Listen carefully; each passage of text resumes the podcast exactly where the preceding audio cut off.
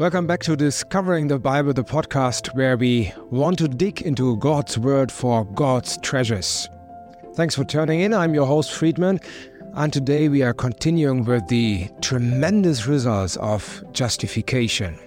And remember, justification means that God has declared those who believe in the Lord Jesus Christ to be just. He sees them as though they have never sinned before.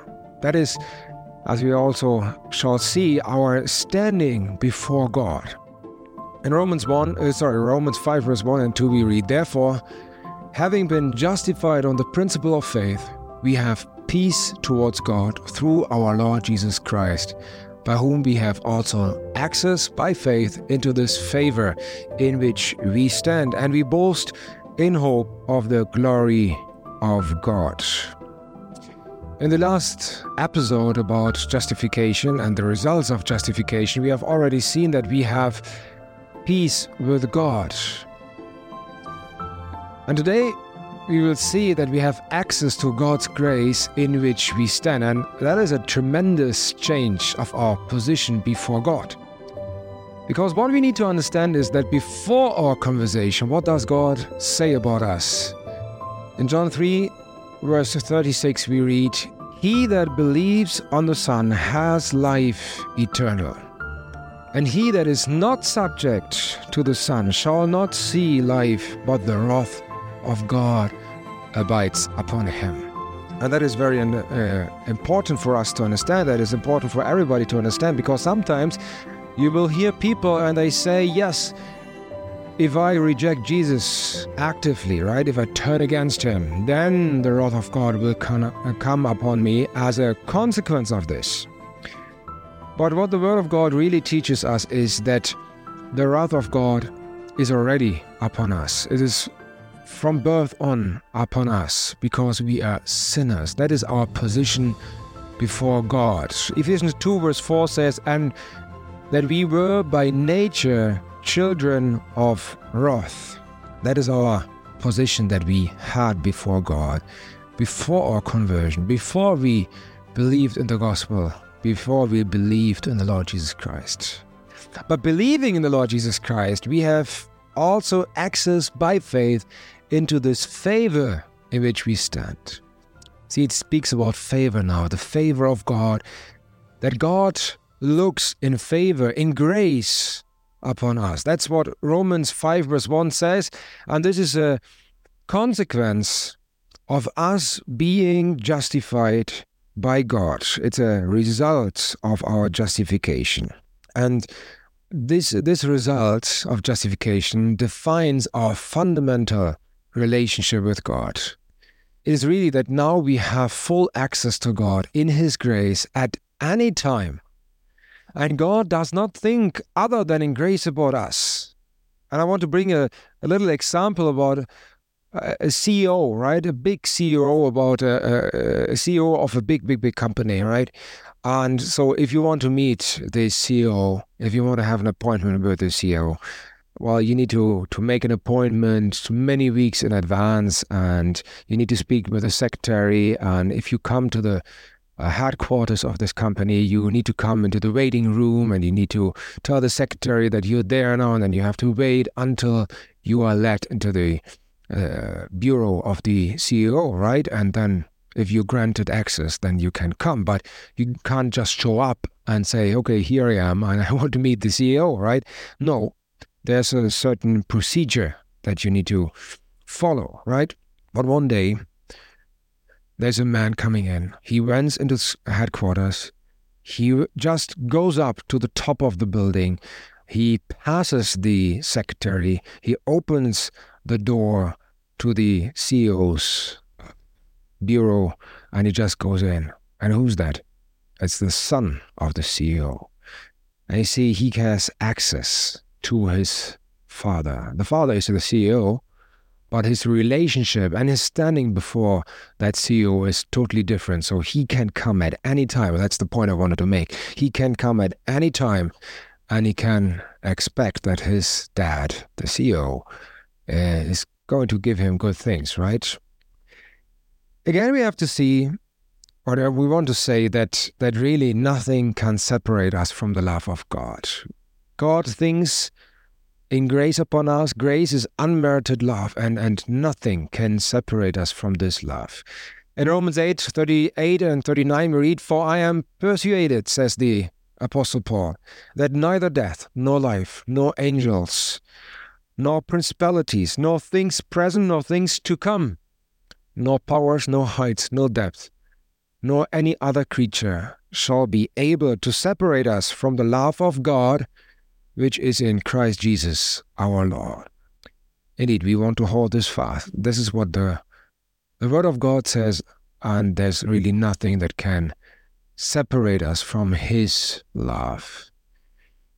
And really, His grace is unconditional, right? This is something also we need to uh, let sing Let's sing in, right? Let it sink in that His grace is unconditional.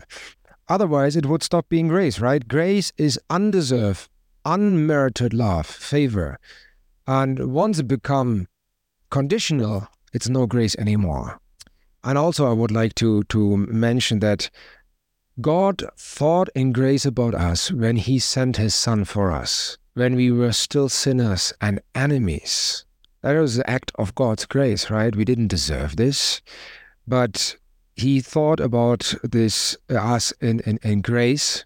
We were still sinners and enemies.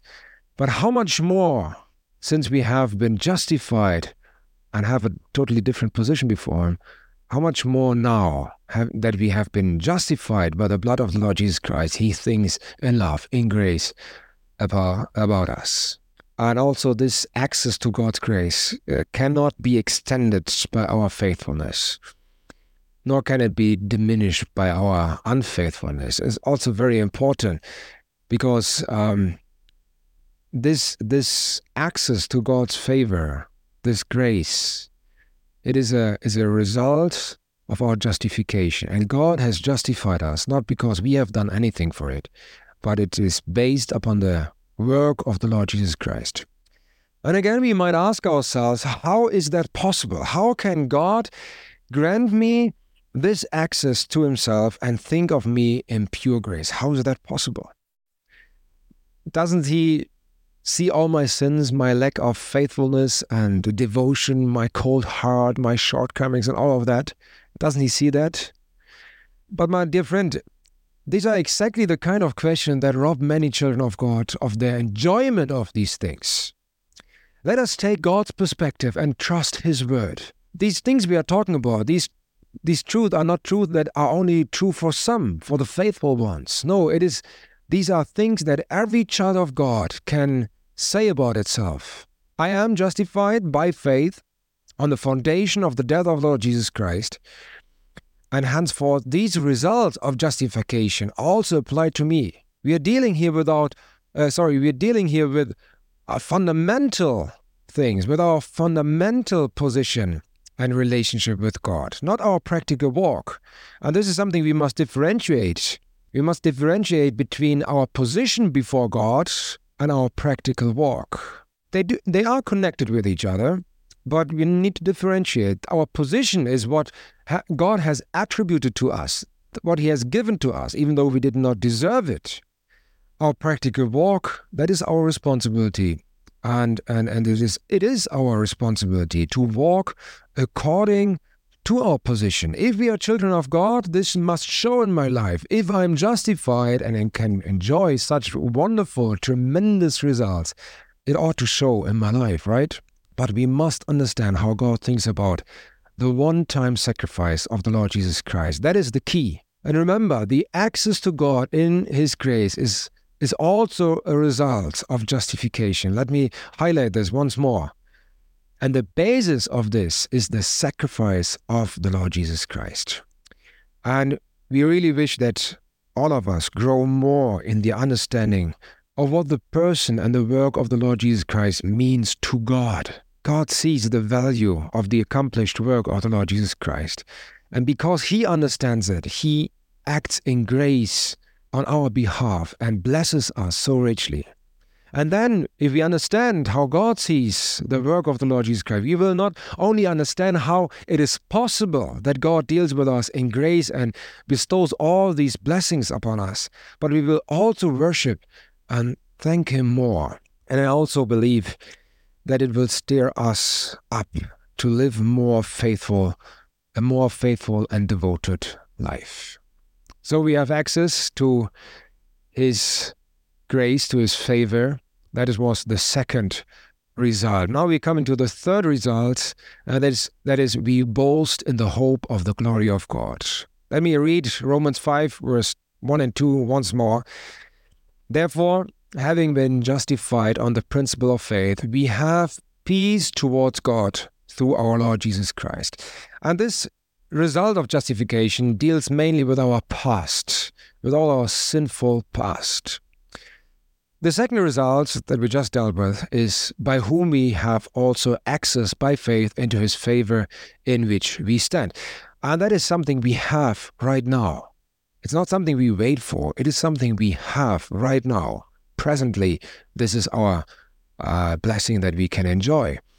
And then we come to the third blessing, and it says, And we boast in hope of the glory of God.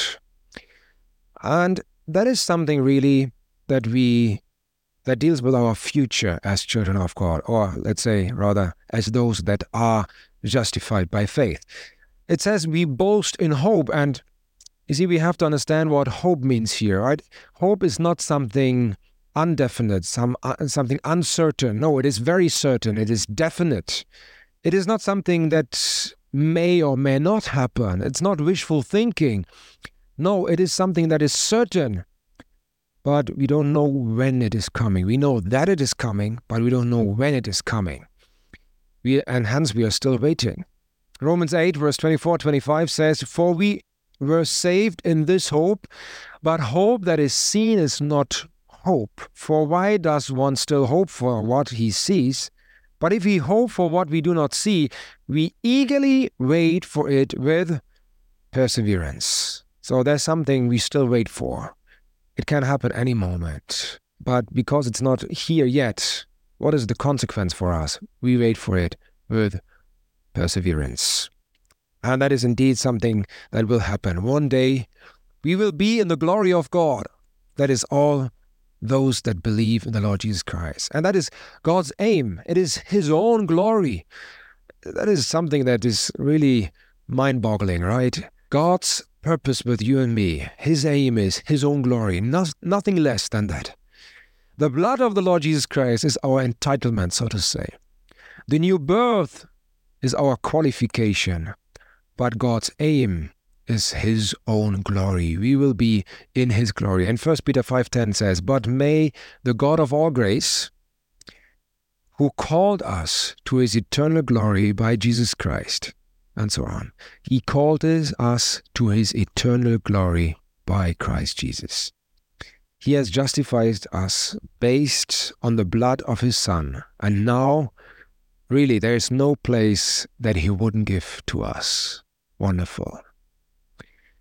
And then I would like, finally, I would like to turn to Romans 28, uh, 8, verse 28 to 30. Let me just read these verses to you because there it says, and it's, it's really the end of these verses I want to highlight and emphasize. It says, And we know that all things work together for good. To those who love God, you are one of those who love God, right? It is not a question if we do love God. No, we do love. We are characterized by love of God. That is how the scripture sees it here. But to those who are the called according to his purpose, for whom he foreknew, he also predestined to be conformed to the image of his Son, that he might be the firstborn among many brethren. Moreover, whom he predestined, these he also called. And now it comes. Whom he called, these he also justified. And whom he justified, these he also glorified. That is really his own glory. That is the purpose of God. And do you realize one thing? It does not say he will justify or he will glorify. No, it says he also glorified. from the perspective of God, it is something that is already done. In His counsels, in His purpose, it is already done. Yes, it is true, we still wait for it. We boast in the hope of His glory, but we know that it is certainly coming. Why? First of all, because it's based on the accomplished work of the Lord Jesus Christ. But secondly, God promised so. His own glory is the purpose that He has for us. That is the aim. My dear friends, these are the results of justification that we have seen. We have seen God, the highest authority. He has justified us, has declared us just. He sees us as though we have never sinned before. Maybe just accept this. This is how God sees us. There's no other authority who could ever overrule what God has purposed in his heart. And hence, there's our wonderful results. We have peace with God. We have access to His favor, the grace in which we stand, and we boast in the hope of His glory. And that is what we wait for, eagerly, with perseverance. One day it will be true. You and I, all those that believe in the Lord Jesus Christ, they will be in the glory of God. What a wonderful God we have that has just, well, who has dealt with us like that. Maybe may it be that this stirs our hearts, that we do not stop only what God has given us, but that we move on to the one that has blessed us so much, that we worship Him, that we thank Him, and that we dedicate our lives to Him who has dealt with us thus.